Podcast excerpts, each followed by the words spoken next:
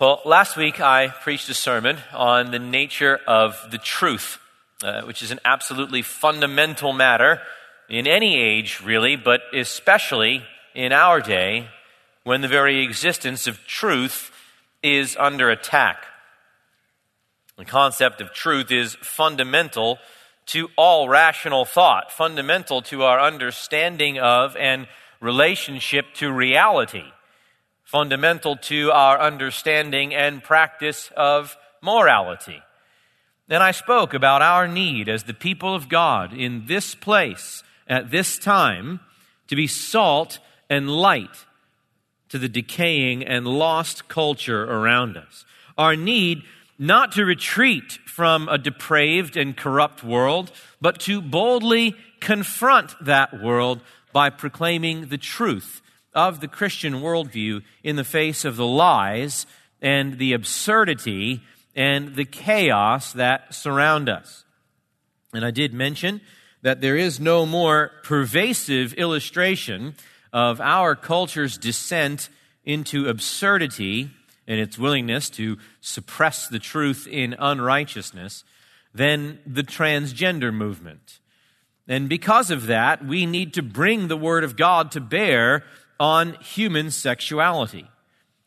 The LGBTQ movement has absolutely hijacked our culture, whether it be in the educational system, which seeks to normalize sexual perversion in the minds of children and indoctrinate them and really groom them for sexual deviancy, whether it be in pop culture entertainment like TV and, and music and movies, whether it be the medical system, which pressures adults and even children now to mutilate themselves by life altering surgeries because of their gender dysphoria, or whether it be the legal system, which can be leveraged to bankrupt those who dare to dissent from this new sexual orthodoxy.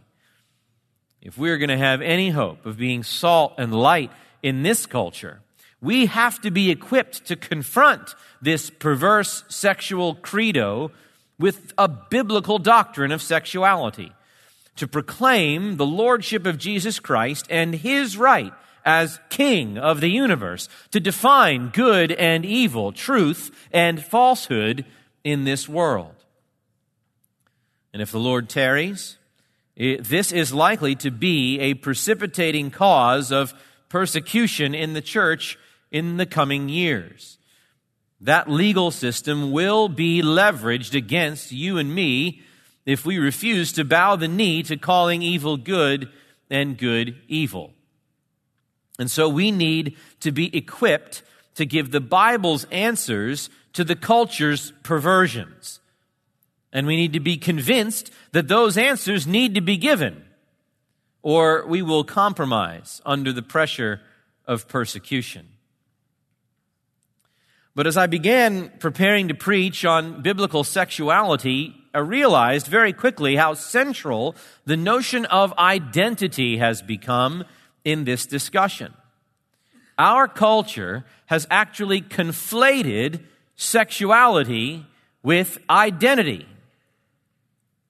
According to them, our sexual appetites define us. We are what we desire. And if we ever act out of, out of accord with our basest desires and impulses, well, we are somehow then not being true to our authentic self. I'll talk more about this in coming weeks, but fundamental to the issue of the transgender movement is I am what I feel like I am. Sometimes what I am on the outside doesn't match the way that I feel on the inside. And so rather than conforming my feelings to what is the objectively external truth of my body, I prefer to conform my body to what I subjectively feel like inside. I am who I say I am. That sounds a lot like what Moses heard at the burning bush, doesn't it? The problem is, God is the one who gets to say, I am who I am. The problem is, Scripture does not define mankind that way. And that means before we can begin to treat or understand biblical sexuality, we need to consider mankind's identity at its most fundamental level. And it's not just sexuality where our, our culture struggles with identity. The last several years have found us in the greatest racial tensions in America since the civil rights movement. Ethnic tribalism and divisions have exploded, especially in the last seven or so years. But that's not altogether surprising since the world tells us that men and women are evolved animals who, whose ethnicities are literally different races, different species. And then there's the pinnacle of our moral barbarism the legally protected right to kill defenseless little babies in the wombs of their mothers. But why not? If, once again, we are just evolved animals with no inherent value or dignity. Why can't we just discard the undesirable or the incapable. Survival of the fittest, right? Legal abortion is a criminal level of brutality and cruelty that derives from a fundamental failure to understand our identity. Homosexuality and transgenderism, ethnic partiality and tensions, legal abortion, all of that is the result of having absolutely no sense of who or what we are as human beings. In the first sentence of John Calvin's magisterial classic, The Institutes of the Christian Religion, Calvin famously writes, Nearly all the wisdom we possess, that is to say, true and sound wisdom, consists of two parts the knowledge of God and of ourselves. Our understanding of who we are is inseparable from our understanding of who God is and how we relate to Him. And it has never been more important for Christians to find our identity in what God says we are. And that identity begins with the doctrine of creation. It begins with the fact that we are not animals evolved from goo. Still less are we semi divine demigods, free to be the masters of our fate and captain of our souls. The very first thing to say about man is that he is a creature. That is where our identity begins. That means that we are not ultimate. We are accountable to the God who has made us. We look to Him to tell us who we are and how we must live. And following upon that, in the same breath that we learn that man is a creature, we learn that we have been created in the image of God. We are image bearers who have inherent worth and dignity as we reflect the glory of our Creator in a unique way among the creation. And we take it from Genesis 1 27, sort of our foundational text for the next several weeks as I'm with you here on Sunday nights. Genesis 1:27 God created man in his own image. In the image of God, he created him, male and female, he created them you see three fundamental features of mankind's identity right there as the Bible speaks about man for the very first time. He is a creature, God created him. He is an image bearer in the image of God, He created him. And he is gendered, male and female, He created them. And that'll be something of an outline over the next three or four messages for us. Creature, image bearer, gendered. Tonight, we focused on the first of those. The first thing that Scripture says about our identity is that we are creatures. Psalm 100 and verse 3. It is He who made us and not we ourselves. Most fundamentally, we say that man is the direct creation of the Creator God. In their systematic theology, Joel Beeke and Paul Smalley say the Bible roots our understanding of man in creation. Human life has purpose and meaning because we did not come into being by accident or by our own will, but by the will of God who created both us and the world in which we live. Therefore, we belong to Him and exist for Him. The doctrine of creation anchors our worldview in God, directs our lives to His glory, and protects us against idolatry. Now, questions concerning the creation of man involve us in a study of the creation of all things. And the biblical doctrine of creation is always under attack from those who would seek to undermine the biblical worldview. If you want to free man from his accountability to his creator and the totalizing claims of the law of God so that he can be left alone to sin in peace, where do you start? You start at the very root.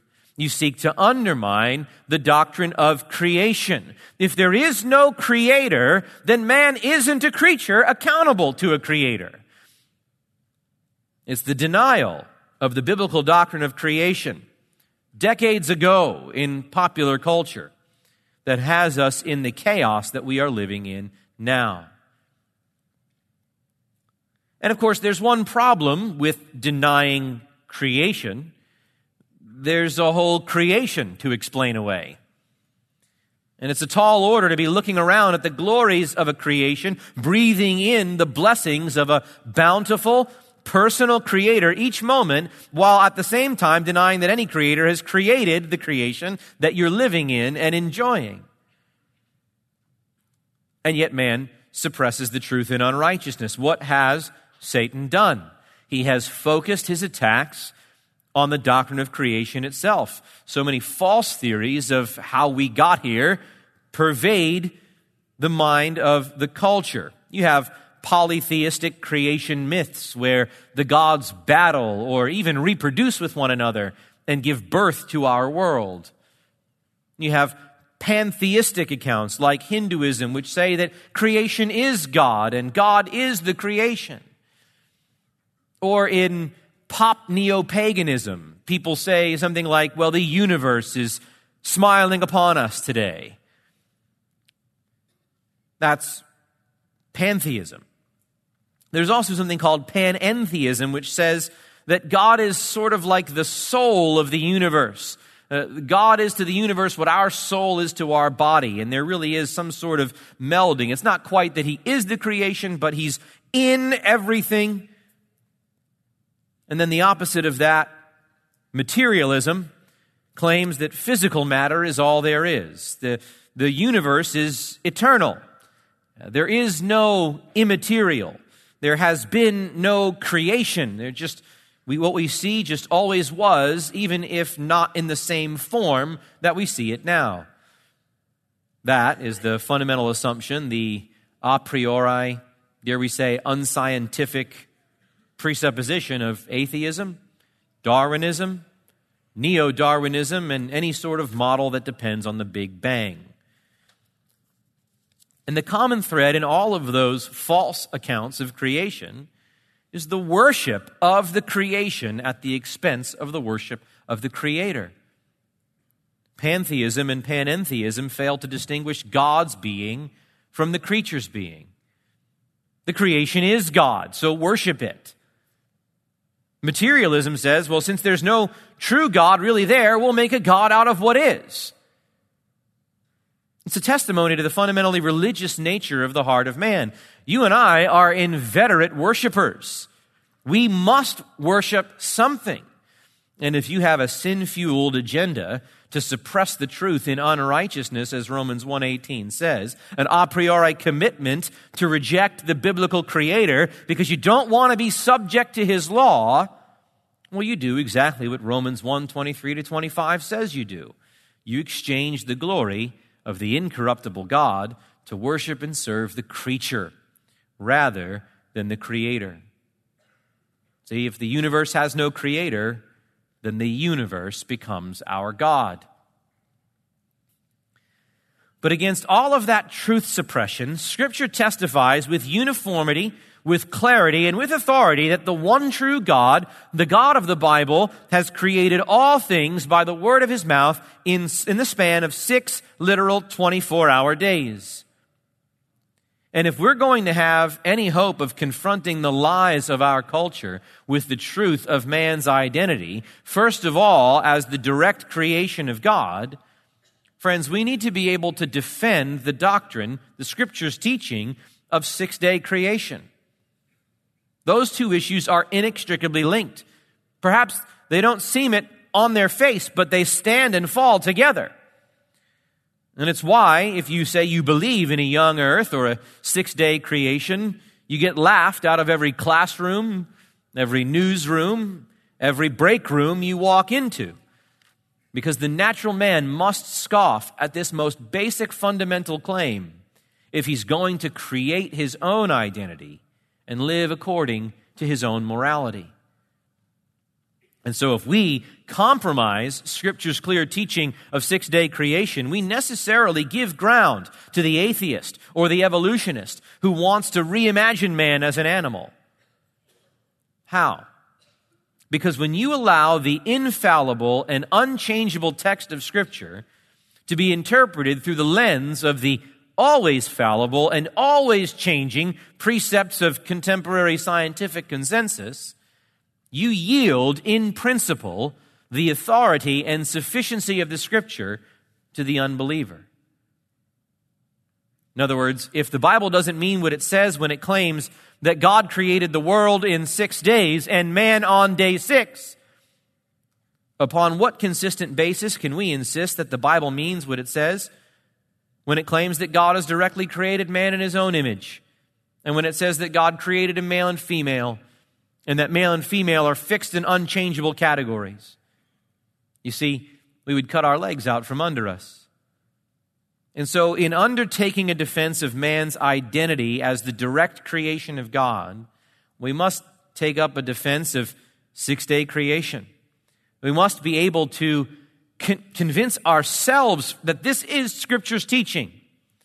And we must be able to be equipped to give Scripture's answers to those who would aim to refashion mankind's identity at its very root. And so, with the time I've got left, we'll aim to give several arguments for the truth that God created the world in six days. I don't know how many I'll get through. We'll see. And here I'm, i may be forced to borrow the Lerman from Abner Chou.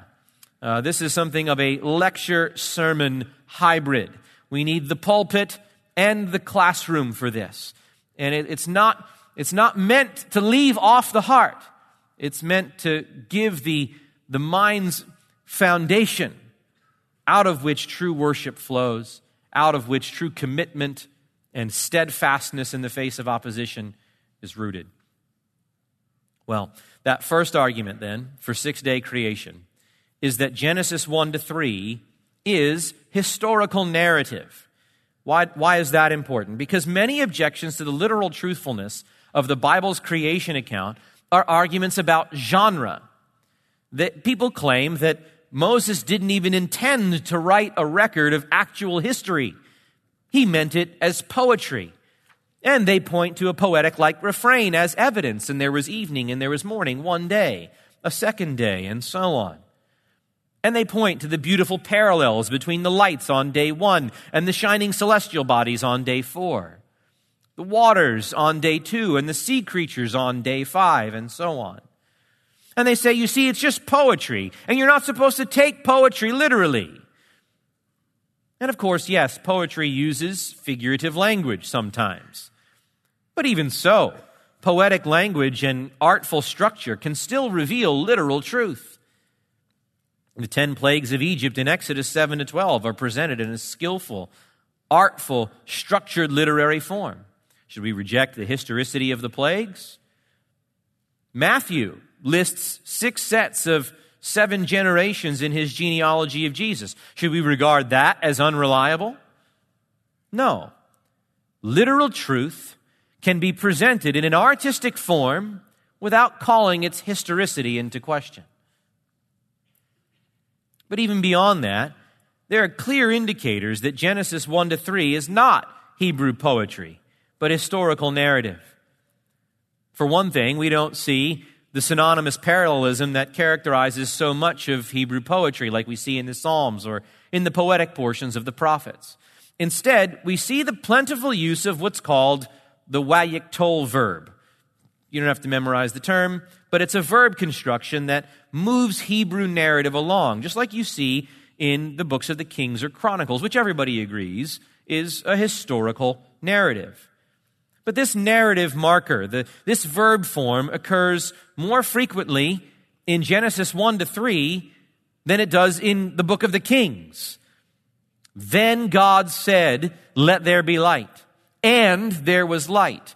And God saw that the light was good. And God separated the light from darkness. Those and, and, and, then, then, then constructions are the key grammatical indicator of Hebrew historical narrative, recounting a historical record of events. We need to understand that. A second argument for Hebrew or Genesis being historical narrative is we, we find references to the Garden of Eden right alongside references to other biblical place names that no one believes are non historical.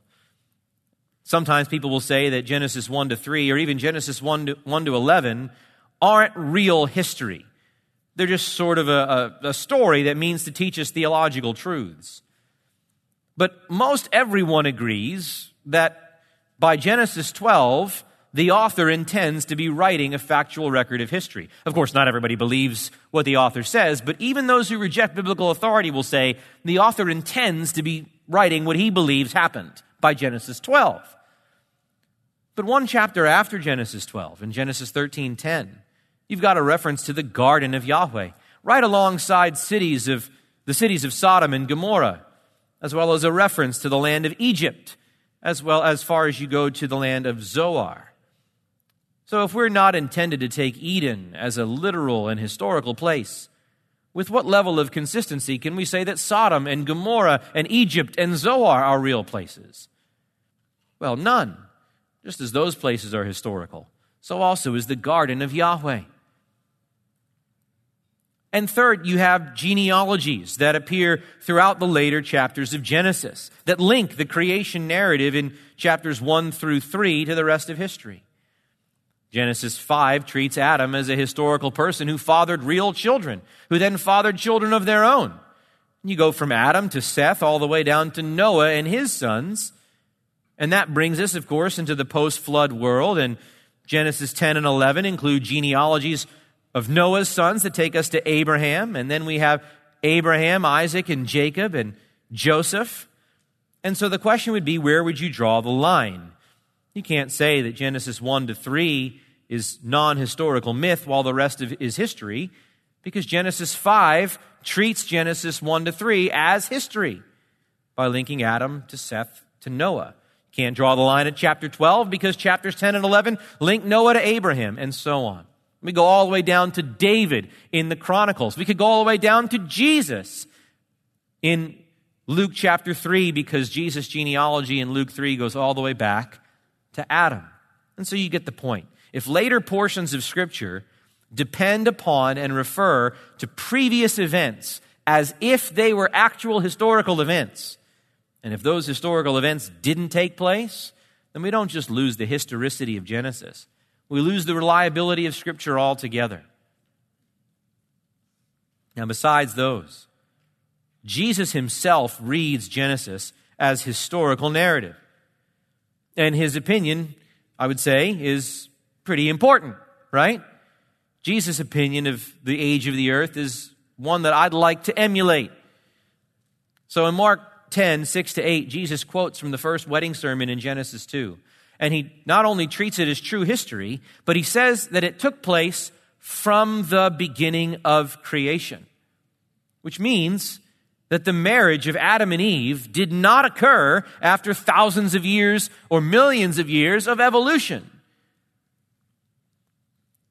Similarly, in Luke 11, 50 to 51, Jesus pronounces woe upon the scribes, and he speaks of how the leaders of Israel shed the blood of the prophets since the foundation of the world, he says, from the blood of Abel to the blood of Zechariah.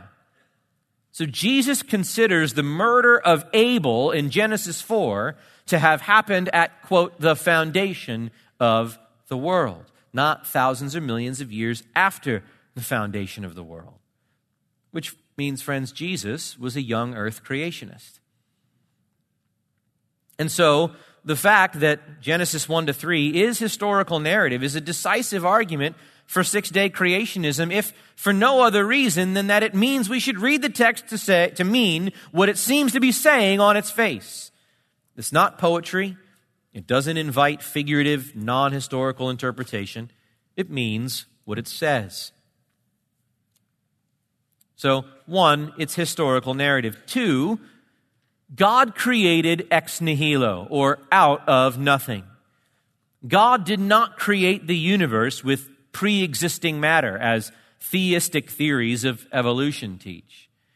He did not as the theistic evolutionists argue, endow created reality with potencies which spontaneously, by energies intrinsic to them, then produce the various forms of life. That's a quote. No, God made everything out of nothing.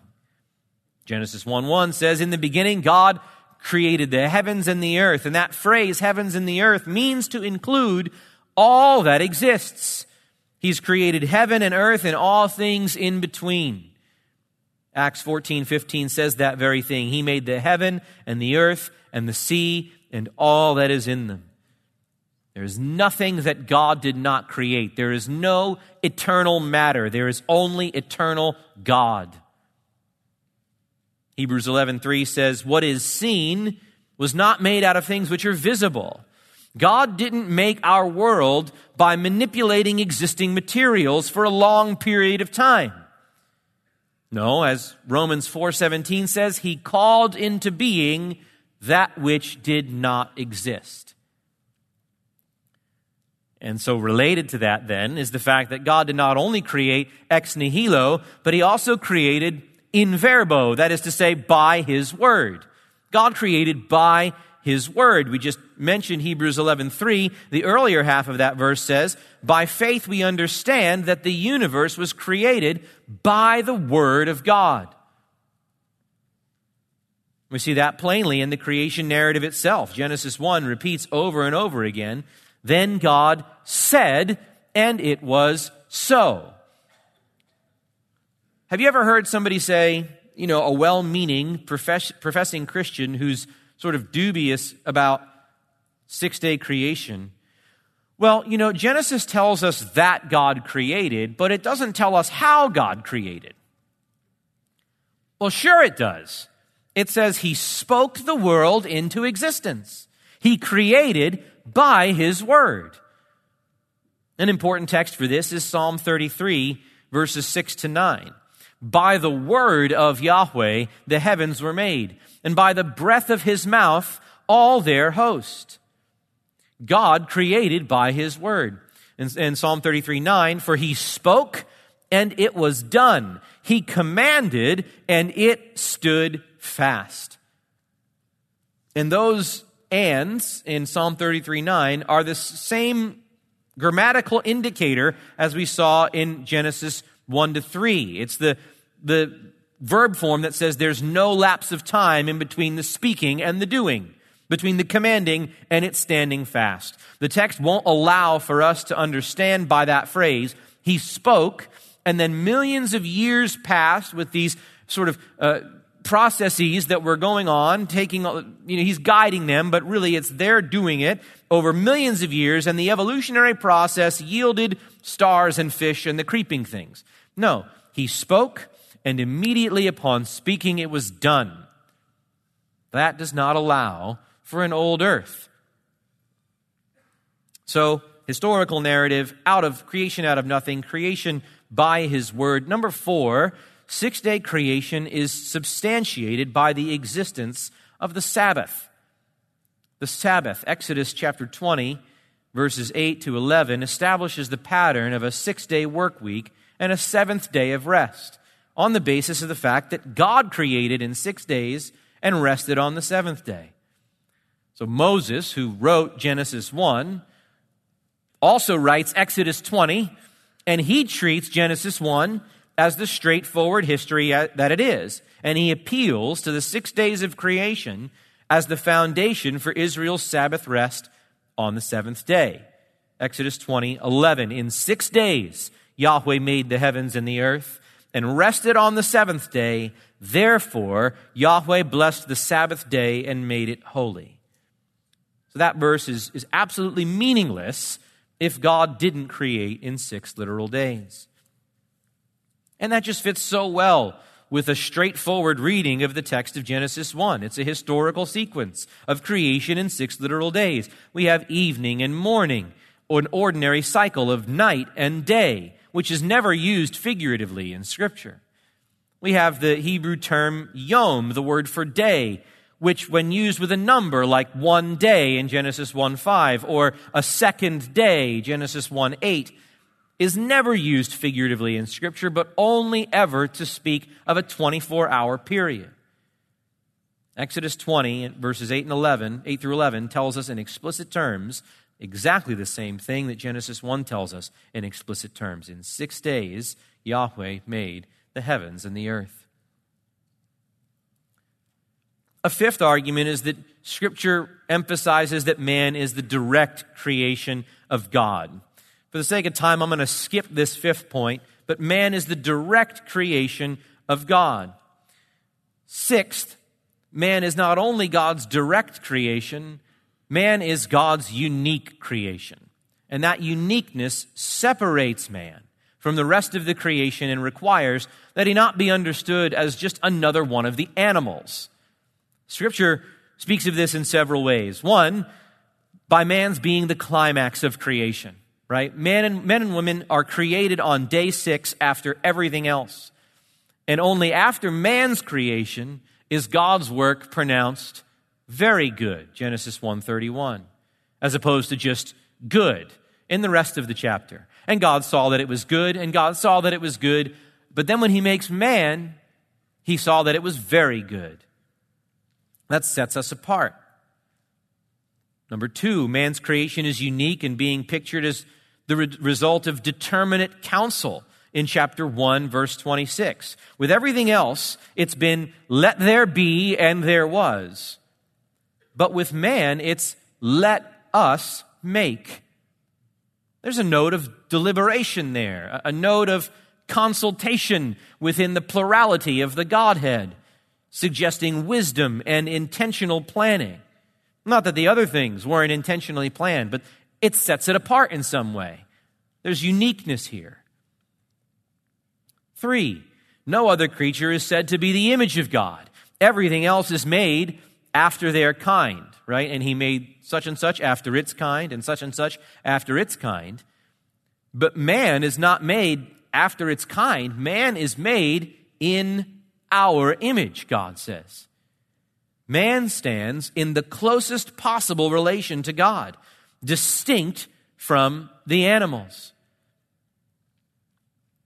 Four, we also see uniqueness in that because man bears the God's image, if you kill a man, you merit capital punishment. Genesis 9, 2 through 6. God kills animals to provide Adam and Eve with a covering in Genesis 3:21. He's pleased with Abel's sacrifice of animals in Genesis 4:4. If someone kills an animal, it's not necessarily a problem. But in Genesis 9:6 we learn whoever sheds man's blood, by man his blood shall be shed, for in the image of God he made man. That speaks to uniqueness. And 5 also related to that, no other creature is tasked with being God's vice regent and exercising dominion over all other creatures, as we learn in chapter 1, verses 26 to 28. Let them rule and fill the earth and subdue it and rule over every living thing. Psalm 8 6 says, You make man to rule over the works of your hands. You have put all things under his feet. And so, again, this uniqueness separates man from the rest of creation which wouldn't be so if he were simply a more highly evolved hominid, but of, of essentially of the same nature as the other animals. And that runs clear across the grain of what your coworkers will tell you as you sit next to them tomorrow morning at the office, or what your neighbors will say as you speak to them about the truth of who we are. We, we, they, they believe that we are animals, just another one of the evolved, you can't even say creatures. The scriptures won't let us sit with that. The scriptures will not allow us to have that conception of ourselves. Now, of course, there are, there are just objections upon objections to six day creation, and we don't have time to address really any more of those tonight. But one sort of category of objection that I want to speak to is the notion that the Adam that we read about in Genesis 1 to 3 wasn't a historical person. People who ostensibly accept the Bible's authority will say that Adam is meant to be a group of highly developed hominids to whom God gave moral and spiritual consciousness, not the actual literal person, the father of the human race. And so Beeke and Smalley say in their systematic theology again, they say, in this view, the human race descended from a group of several thousand individuals who lived about 150,000 years ago.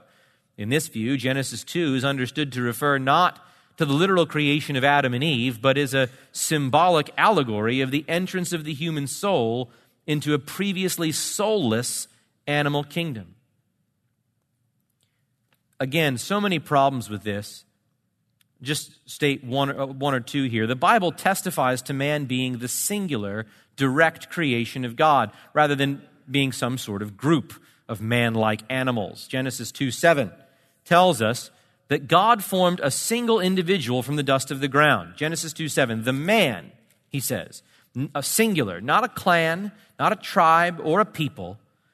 And then the verse goes on to say that God breathed the breath of life into his nostrils, that is, the man's nostrils, not the nostrils of hundreds of thousands of hominids or primates or whatever it is that you would call them.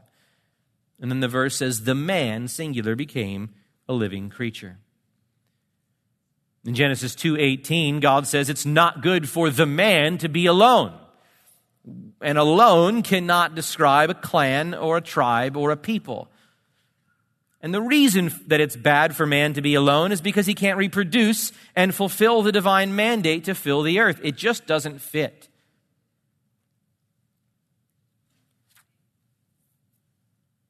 Why is that so important? Why take a moment to address that objection? Well, for at least a couple reasons. I know I'm giving you a lot of reasons. I'm, I'm falling back on Lerman. Thanks, Abner. Um, but consider these five implications. Without a, a six day creation of a historical Adam, we lose the basis for the dignity of mankind. Because mankind couldn't be anything but another evolved animal. And in that case, there really wouldn't be a basis for the humane treatment of people over animals. People kill animals for food or for sport. You kill a man for food or for sport, you're liable to lose your own life, at least your freedom. What accounts for the difference if Adam is not a historical person and if man is just a high functioning animal? Not only that, but a historical Adam is the basis for the unity of mankind, not just the dignity, but the unity of mankind.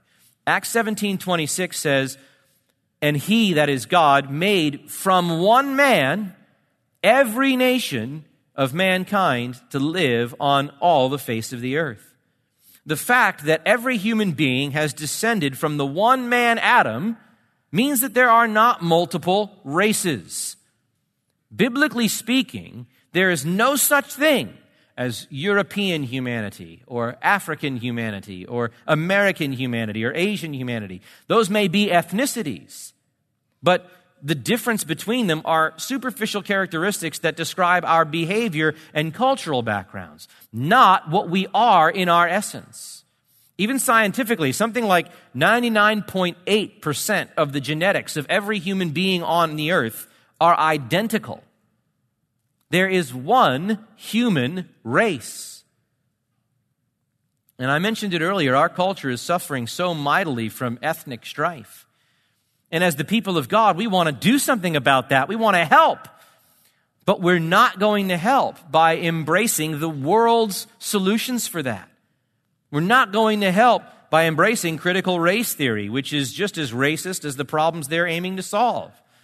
The only way the church will successfully battle these ethnic tensions is to insist upon the biblical depiction of man, which starts with the unity of the race in Adam as image bearers of Almighty God.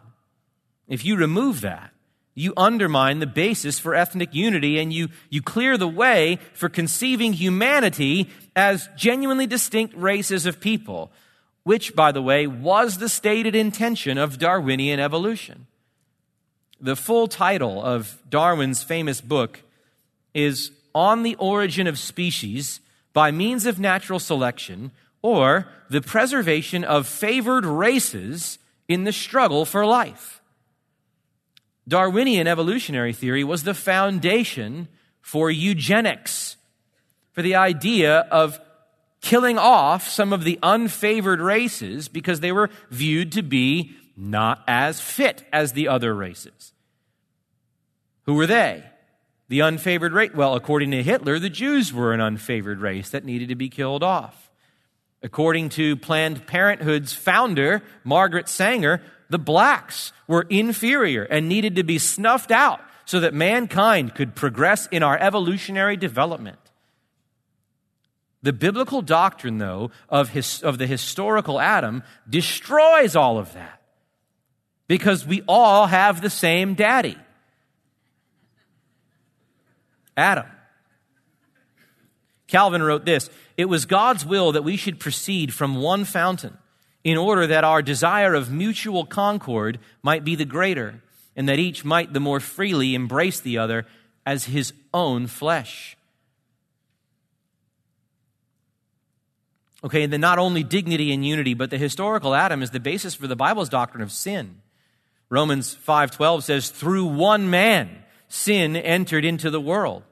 Romans 5:17 by the transgression of the one death reigned through the one. 1 Corinthians 15:21 for since by a man came death and then verse 22 in Adam all die. The Bible's explanation for the corruption of this world is sin. And its explanation for how sin intruded into God's very good creation is the sin of the one man Adam who stood as the federal representative of the entire human race so that his sin was counted to be our sin, and so that all creation was cursed as a result of his transgression. If Adam's not a, a, literal, real person, where has the brokenness of this world come from? Was the world that God created and called very good created with sin and evil and death in it from the beginning? Or did God create evil directly? If not, is he somehow overthrown by forces of evil without, outside of his control? Without a historical fall of a historical Adam, we lose the doctrine of original sin and we lose the doctrine of a good and righteous and sovereign God. And more than that, we lose the gospel. The historicity of Adam is a gospel issue. Why? Because in those passages I just quoted, Romans 5, 1 Corinthians 15, Adam is as integral to the logic of salvation as Jesus Christ is. That entire paragraph in Romans 5 is Paul's doctrine of Adam and Christ as the heads of the two, of two as the two heads of humanity. Romans 5:14 says that Adam is a type of him who was to come. Adam is a type of Christ. And Romans 5:19 says for as through the one man's disobedience the many were made sinners, even so, through the obedience of the one, the many will be made righteous. Again, 1 Corinthians 15, 21 and 22. For since by a man, that is Adam, came death, by a man also Christ came the resurrection of the dead. For as in Adam all die, so also in Christ all will be made alive. You can't have the gospel without a historical Adam who historically sinned, because without Adam, you can't have a historical Jesus to come as the antitype of Adam to accomplish redemption. If Adam hasn't sinned in history, when Christ hasn't atoned in history, and we're all damned in our sins. That's not a matter of literary criticism. That's the gospel. And then, as we said before, there's no way we could deny the historicity of Adam and not lose any consistent basis for the authority of the rest of Scripture. Why? Because all of these passages later on refer to Adam as a genuine historical person. I could read them off to you Job 31 33, Romans 5 14. 1 Corinthians 11, verses 8 and 9 are especially important because there Paul says, Man does not originate from woman, but woman from man. For indeed, man was not created for the woman's sake, but woman's for, woman from the man's, for the man's sake. And then he's giving instruction about what roles a man and a woman are to play in the home and in the church and in society. Where's Paul getting that from? He's getting it from the creation narrative of Genesis 1 through 3. Paul seems to think that the creation account has consequences for how we understand our identity as men and women today in the New Testament, New Covenant era. Similarly, in 1 Timothy 2 13 and 14, Paul bases his entire instruction concerning the distinct roles of men and women in marriage in the church in the creation account 1 timothy 2 13 for it was adam who was first created and then eve and it was not adam who was deceived but the woman being deceived fell into transgression now if you don't like the conclusions that paul draws from that teaching like i do not allow a woman to teach or exercise authority over a man but to remain quiet which is just verse 12 the previous verse if you don't like that then what do you have to do to the thing that he grounds it in? For it was Adam who was created first.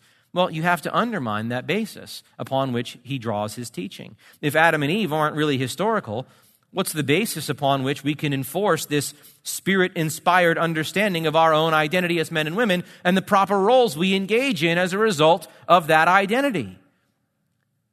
We can't. And that's the point. That's the entire point. Enemies of the truth desire to be entirely free from the accountability that they have before their Creator. And they realize that it's only when we can unmoor ourselves from the doctrine of our creation in the image of God that the basis for our fixed identity is undermined. If Genesis is a fairy tale, its authority to reveal God's will to man disappears. But if God really did create the world in six days, and if Adam really is the first man God created in history, then we can use the Old Testament the same way that Jesus and Paul did to understand our Creator's perspective on who we are and what it means to live as His image bearers in this world. It's been well said that in this age, when the church is so ravaged by moral relativism, militant feminism, and homosexual activism, we're blessed to have a solid basis for sexual ethics and in God's creation ordinances. And that really is how this week's sermon, Lerman, connects to last week's and the ones to come. If these later texts of Scripture all treat Genesis as literal history and Adam as a literal historical person, then if we say the events of Genesis didn't take place or that Adam wasn't a historical person, the reliability of the Scripture is overturned. If you don't have Adam, you don't have the Bible. And if you don't have the Bible, you don't have that reliable revelation of truth from the mouth of the triune God of truth. And that means you've got chaos and absurdity, which is what we live in every day. And so, over and against all of it, let it be heard with clarity that this is who you are. This is your identity, Christian. You are not an, an evolved animal. You are not a slave to your own basest passions and impulses. You are not of no more dignity than to be discarded when society determines that you're just not useful or convenient or wanted. And neither are you a little mini God accountable to no one but yourself, fabricating your own truth and speaking your own identity into existence. You are most fundamentally a creature. And so you are accountable to God, your Creator, subject to the identity He has given you, subject to the law of His mouth as the rule of your life. You must order your life as He says you must, under the lordship of His Son, Jesus Christ, or you must suffer the consequences of divine justice, both in this life, in which the way of the transgressor is hard, Proverbs 13, 15, and in the life to come, in which judgment will be righteously poured out on all who do not bow the knee to Christ. And so I, I, would call you, if you're here this evening and you're outside of Christ, and you buck against the authoritative proclamation of God's truth over and against the sinful lies of this culture, if you are standing, preparing to stand before the, the bar of God's justice in the nakedness of your own righteousness, which is no righteousness at all, I call you to bow the knee, to confess your sin, to own your wickedness, the, the failure to meet God's perfectly righteous standard. And I call you to turn in faith to Jesus Christ who obeyed precisely where you failed to obey, whose blood covers the sins of all those for whom he died on that cross, and who rose again on the third day, and who ascended into heaven, and who invites you to come to him, you who are weary and heavy laden under the burden of your sins, and he promises rest and forgiveness and new life and eternal life. Turn, turn from your sin trust in Jesus Christ and be saved. And recognize all of us, believer alike, you're a creature. That's who you are fundamentally. You're a, a creature. You're not just a creature, you're a creature made in his image. And so you're the objects of his unique favor and blessing. You're possessed of an unspeakable dignity that sets you apart from the rest of creation. But you're a creature. And so you receive your identity from your, your creator. And we'll speak next time about what it means to bear his image. Let's pray. Father, we thank you for this great truth that we it is not we who made us, but it's you who made us. That we do not speak ourselves into existence, and so we do not determine our identity. We receive our identity from our Creator. And we pray that you would help us to be equipped and thoroughly convinced of the biblical teaching concerning the doctrine of the creation, that we would be able to defend it when those have questions or even challenges to it. We pray that we would so know you that we would know ourselves, and that we would so know ourselves that we would know you, and that we would preach these truths, teach these truths, and live in accordance with these truths in a world that hates the truth.